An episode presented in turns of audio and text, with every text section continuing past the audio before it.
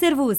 Asculți ediția cu numărul 66 a newsletterului Hacking Work. Iată temele principale de astăzi pe scurt. 400 de mii de IT-ști români ar putea fi de fapt videochatiști. LQ versus IQ. Coeficientul de învățare bate inteligența. România educată e mai mult abandonată. Sezonierii nu mai vor să lucreze nici pentru 1000 de euro. Rețelele sociale distrug sănătatea copiilor. Hărțuirea a trecut în online. 64% dintre femei sunt abuzate și dacă nu merg la birou. Tehnologia învinge paralizia. Eu sunt Ioana Sabo, iar tu asculti ediția 66 a Hacking Work News. Să îți fie de folos! LQ e noul IQ, coeficientul de învățare bate coeficientul de inteligență. Coeficientul de învățare reprezintă gradul de adaptabilitate, capacitatea și dorința de a învăța continuu, de a ne actualiza abilitățile pe tot parcursul vieții. Specialiștii susțin că LQ, altfel spus Learning Quotient, este mult mai important decât coeficientul de inteligență, pentru că IQ-ul măsoară ceea ce știi, nu ceea ce ești capabil să faci. Pentru că organizațiile să inoveze și să evolueze continuu, ele trebuie să asigure angajaților un mediu unde aceștia pot încerca și experimenta lucruri, cu riscul de a eșua, cea mai importantă în acest proces fiind învățarea din reușite sau din greșeli. Încă nu există o metodă standard de a măsura acest LQ, dar se poate face o analiză pe baza testelor de capacitate cognitivă, de personalitate, a evaluărilor comportamentale și de performanță. Cu siguranță, liderii ar trebui să aibă o valoare cât mai mare a acestui coeficient suficient pentru a putea face față schimbărilor imprevizibile din domeniul economic, ori cauzate de apariția noilor tehnologii, dar și pentru a-i ajuta pe cei din subordinea lor să accepte schimbările sau să aibă parte de o tranziție mai ușoară și sustenabilă către ceea ce le rezervă viitorul muncii. Alvin Toffler, scriitor și futurolog american care a inventat sintagma supraîncărcarea cu informații, a prezis importanța LQ-ului și a afirmat în cartea sa din 1900 1970, intitulată Future Shock sau Șocul viitorului, că, citez, analfabeții secolului 21 nu vor fi cei care nu știu să citească și să scrie, ci cei care nu pot învăța, deprinde și reînvăța. Am încheiat citatul. Videochat plus IT egal love. România, țara celor 400 de mii de video-chat IT-ști. Cifrele furnizate de fostul șef ANAF, Lucian Heiuș, arată o industrie a videochatului în plină expansiune, în care o duc bine 5.000 de firme cu aproximativ 400.000 de angajați, conturi individuale în total. În timpul în care instituțiile sunt ocupate să numere videochatistele, însă niciuna dintre aceste cifre nu se vede în datele oficiale publicate de instituțiile statului, sau cel puțin nu sub denumirea corectă. Ziarul financiar a încercat să afle codurile CAEN în care s-ar încadra aceste companii și clasificarea ocupației situațiilor în care acești angajați ar putea fi încadrați. Însă răspunsul ANAF nu a venit cu informații clare. Citez. În anul 2022, inspectorii Direcției Generale Antifraudă Fiscală din cadrul ANAF au efectuat controle la 5 firme specializate în domeniul activității comerciale de videochat. De asemenea, vă informăm că în clasificarea ocupațiilor din România și clasificarea activităților din economia națională nu sunt evidențiați distinct contribuabili care desfășoară activitate în domeniul precizat de dumneavoastră. Grupa KN din care face parte și activitatea de video chat, cuprinde o gamă mai largă de activități, care însă nu corespund sferei de interes a solicitării. Am încheiat citatul. Asta au transmis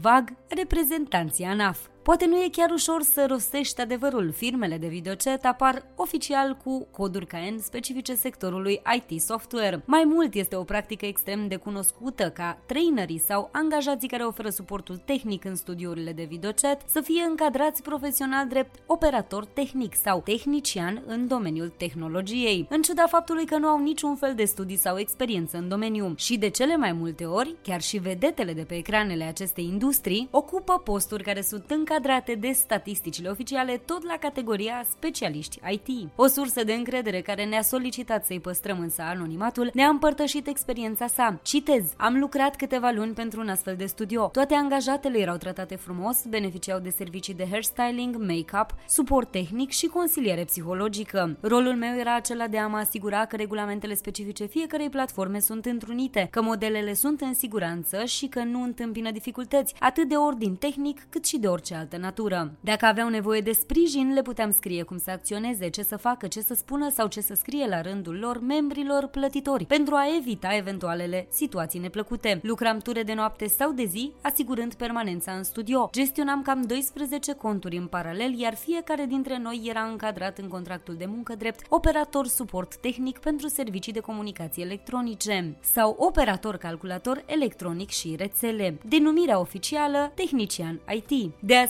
denumirea firmei angajatoare era una care să pară extrem de credibilă ca făcând parte din domeniul tehnologiei. Pentru mine au fost singurele câteva luni în care am lucrat în IT, dar probabil cu puțin interes și aprofundare aș fi reușit, strict pe baza acestei experiențe, să continui munca în sectorul IT, cel mai invidiat și dorit din România azi. Nu am văzut niciodată contractele fetelor, dar bănuiesc că se încadrau tot acolo. Am încheiat citatul. În urma acestei declarații surprinzătoare, ar trebui așadar să ne întrebăm cât din veniturile totale ale acestei industrii gigante a IT-ului românesc este reprezentată totuși de performanțele financiare realizate de companiile și angajații din videochat. Nu ne prea putem baza pe statul român și pe ANAF, care amestecă datele și codurile în cel mai pur stil birocratic al acestui sistem incapabil și eșuat. Lucian Heiuș a demisionat din fruntea ANAF luni, fără a da explicații referitor la decizie. Sindicaliștii pun presiune pe guvernul României. Cartelul Alfa cere guvernului să revizuiască salariul minim pentru a acoperi valoarea coșului de trai. Pe lângă această cerință, sindicatele doresc implementarea unui sistem de indexare automată a salariului minim atunci când inflația depășește un anumit procent, dar și introducerea unor măsuri suplimentare pentru reducerea inflației, cum ar fi reformele fiscale progresive sau impozitele pentru veniturile excesive pe bunuri esențiale. Creșterile prețurilor din ultimul an au afectat grav buzunarele românilor, iar majoritatea cheltuiesc bani pe alimente și bunuri de consum, sacrificând alte lucruri ce țin de sănătatea lor. Hărțuirea și abuzurile nu țin cont de prezența la birou. Aproape două treimi, mai precis 62% dintre femeile cu vârsta cuprinsă între 25 și 34 de ani se confruntă cu hărțuirea sexuală, agresiunea sau abuzurile verbale la locul de muncă, potrivit unui sondaj realizat de TUC pe un eșantion de 1000 de femei din Marea Britanie. Iar aceste incidente nu au loc doar la locul de muncă, ci și în timpul întâlnirilor online, prin e-mail sau prin telefon. În general, 58% dintre femeile de toate toate vârstele au raportat că au fost hărțuite sau abuzate verbal în timp ce munceau. Cu toate acestea, nu doar șefii sau colegii se află în ipostaza de abuzator. În 40% din cazuri, responsabilitatea revine unei terțe părți, cum ar fi un client. Majoritatea victimelor nu vorbesc despre aceste incidente pentru că se tem că nu vor fi crezute sau că le va fi afectată cariera. Mai puțin de una din trei femei care au fost hărțuite sexual la locul de muncă i-au spus angajatorului despre această problemă. Iată ce spune Paul Novak, secretarul general al TUC. Citez, fiecare femeie ar trebui să fie ferită de hărțuirea sexuală, dar în fiecare zi auzim povești despre amploarea acestui fenomen la locul de muncă. Hărțuirea nu-și are locul la locurile de muncă moderne. Am încheiat citatul. Cât timp petrece copilul tău pe rețelele sociale? Rețelele sociale pot avea efecte extrem de nocive asupra sănătății mentale a copiilor și adolescenților, a avertizat într-un raport chirurgul general al Statelor Unite, Vivek Murthy. Iată ce a declarat. Trecem printr-o criză națională de sănătate mentală în rândul tinerilor și mă tem că rețelele de socializare sunt un factor major al acestei crize, lucru pe care trebuie să-l abordăm urgent. Am încheiat citatul. Platformele de social media sunt pline de conținut extrem extrem, neadecvat și dăunător, care poate normaliza autovătămarea, tulburările de alimentație și alte comportamente autodistructive. Totodată, adolescenții care petrec mai mult de 3 ore pe zi pe rețelele sociale au de două ori mai multe șanse de a se confrunta cu simptome de depresie și anxietate. 95% dintre adolescenți folosesc cel puțin o platformă, iar mai mult de o treime folosesc chiar mai multe, aproape constant, potrivit cercetărilor citate în raport. Deși vârsta minimă potrivită pentru astfel de platforme este de 13 ani, 40% dintre copiii care le folosesc au între 8 și 12 ani.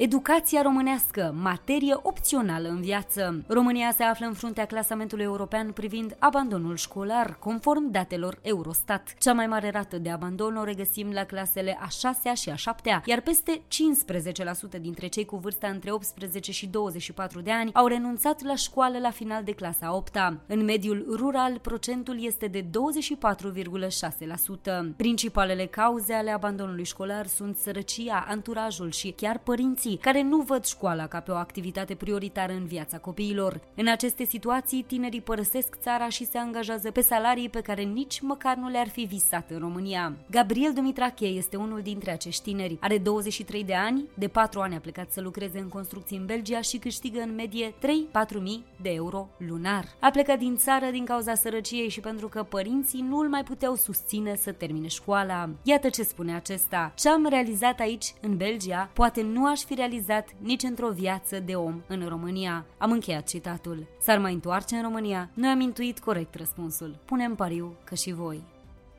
Ediția audio a newsletterului Hacking Work vă este oferită de DevNest, compania de software pasionată de oameni, idei și expertiză digitală, cuibul în care cresc sănătos și în siguranță oameni, cariere și soluții tehnologice.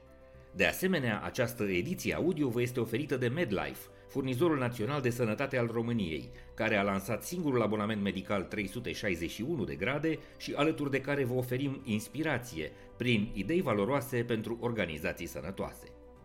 Colegul merge până la magazin să ia niște empatie. Mai vrea cineva? Empatia este importantă în compania unde lucrezi? Sau e vorba doar despre vorbe fără fapte și de forme fără fond? Indiferent de situație, participanții la studiul realizat de Ernst Young Consulting în 2022 au confirmat beneficiile reale pe care le resimt într-un mediu în care există empatie. 88% se simt mai eficienți, 87% sunt mai satisfăcuți la job și mai creativi, 86% împărtășesc împărtășesc mai ușor idei.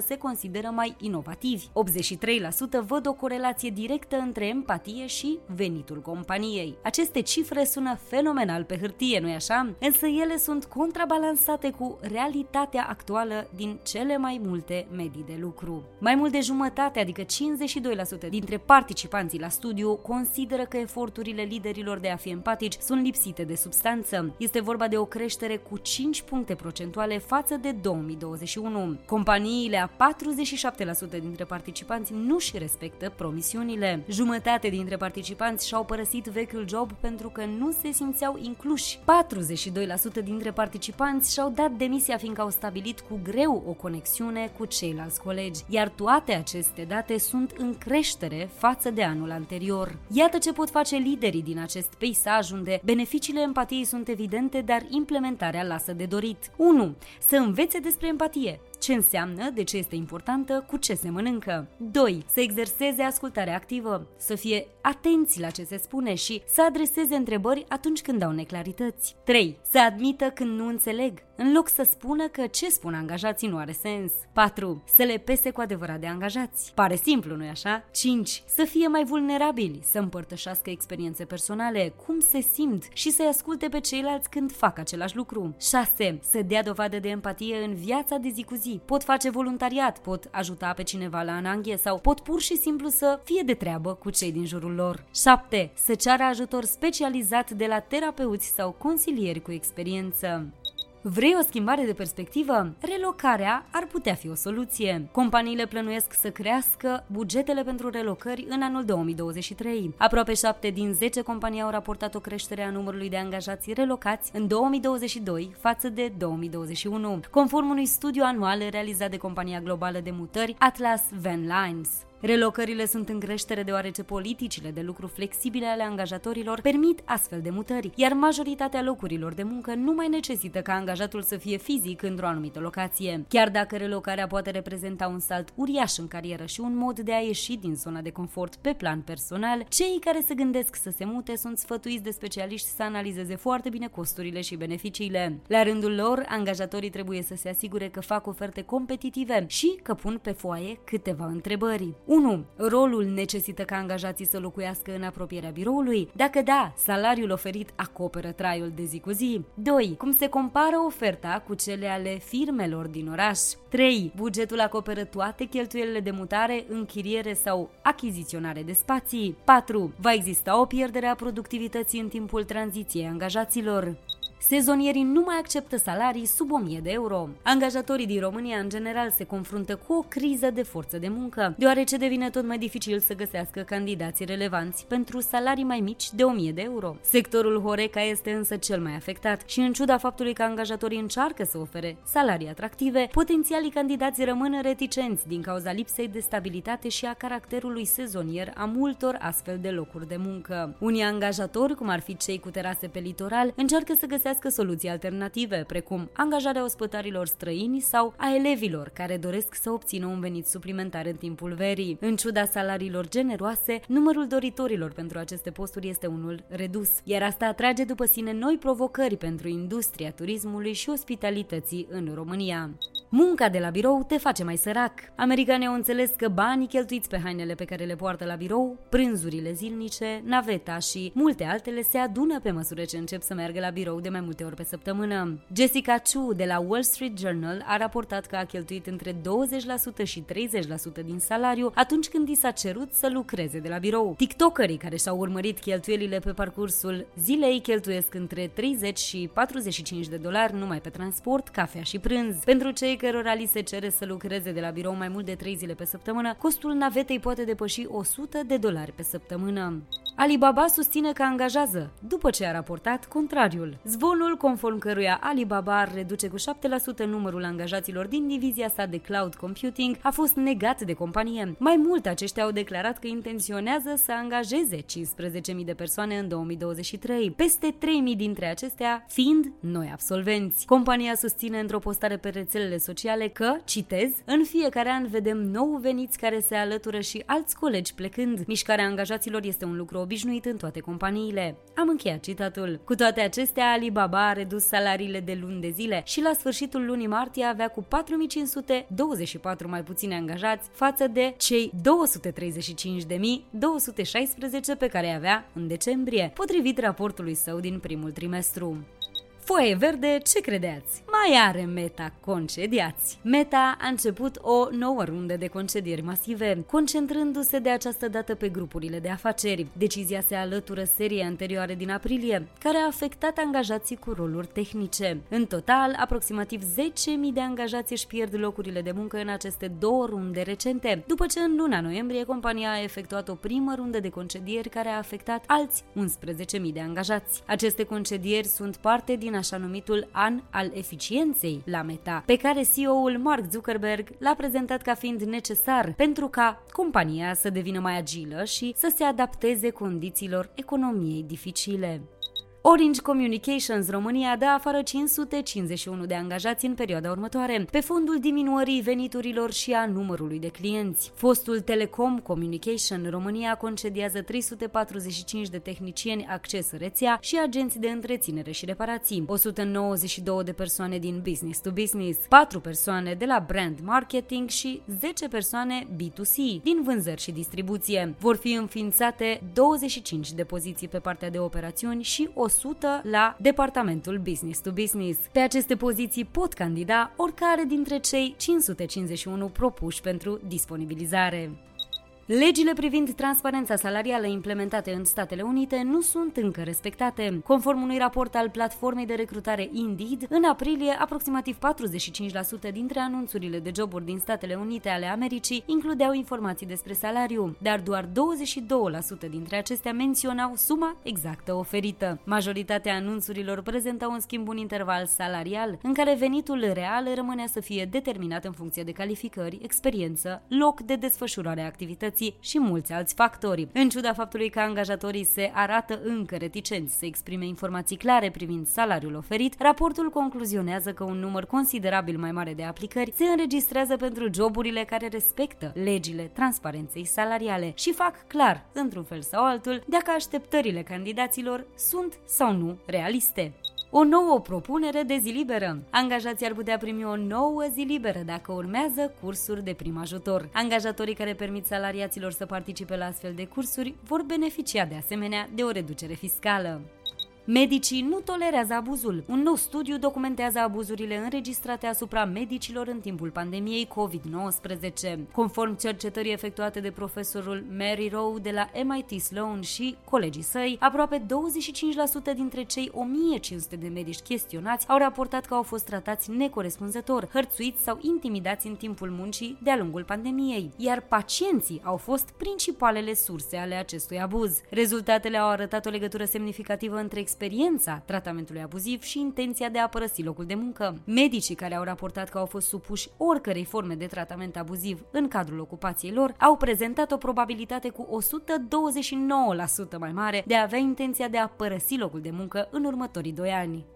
Știați că un bărbat paralizat poate merge din nou cu ajutorul tehnologiei? Un bărbat care a rămas paralizat în urma unui accident de ciclism în 2011 a reușit să se ridice în picioare și să meargă din nou, după ce medicii i-au implantat un dispozitiv care îi citește undele cerebrale și trimite apoi instrucțiuni coloanei vertebrale pentru a pune în mișcare mușchii potriviți. Altfel spus, reconectează creierul cu musculatura. Podul digital, așa cum îl numesc specialiștii, este cel mai recent proiect dezvoltat dezvoltat de o echipă de neurologi din Elveția, care își propune să folosească semnale în scopul reconectării creierului cu mușchii care sunt afectați de distrugerea nervilor din măduva spinării. Iată ce a declarat profesorul responsabil de studiu de la Institutul Federal Elvețian de Tehnologie din Lausanne. Citez, ceea ce am reușit să facem este să restabilim comunicarea între creier și regiunea măduvei spinării care controlează mișcarea picioarelor printr-o punte digitală. Sistemul va putea capta gândurile pacientului și va transpune aceste gânduri în stimul stimularea măduvei spinării pentru a restabili mișcările voluntare ale picioarelor. Am încheiat citatul. În timp ce proiectul se află într-un stadiu incipient, cercetătorii speră că dispozitivele miniaturizate viitoare vor putea ajuta pacienții cu accidente vasculare cerebrale și persoanele paralizate să meargă, să-și miște brațele și mâinile și să controleze alte funcții, cum ar fi vezica urinară.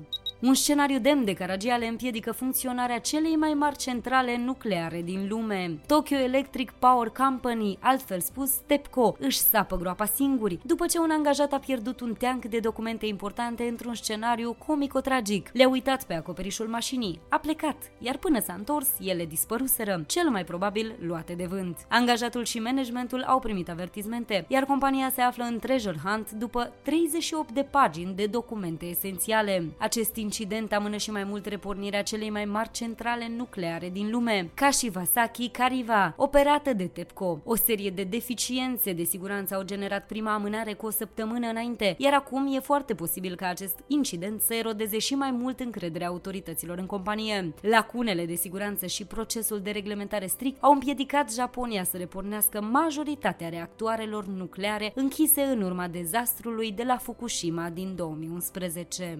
Asta a fost tot pentru astăzi. Dacă ți-a plăcut Hacking Work News, trimite acest link și prietenilor sau colegilor tăi. Pentru concursuri, caricaturi și resurse video care nu pot fi transpuse în ediția audio, accesează cu încredere varianta scrisă a newsletterului. Ne poți citi pe hackingwork.substack.com. Găsește episoadele noastre pe YouTube, Spotify, Apple Podcasts și toate platformele populare de streaming. Ne poți scrie pe news.hackingwork.ro și vom fi de fiecare dată bucuroși să îți răspundem răspundem. Eu sunt Ioana Sabo și îți mulțumesc că ne asculți, ne citești și ne rămâi aproape, ca să mergem cu toții mai fericiți, la serviciu, nu la scârbiciu. Ne reauzim la newsletterul viitor. Servus!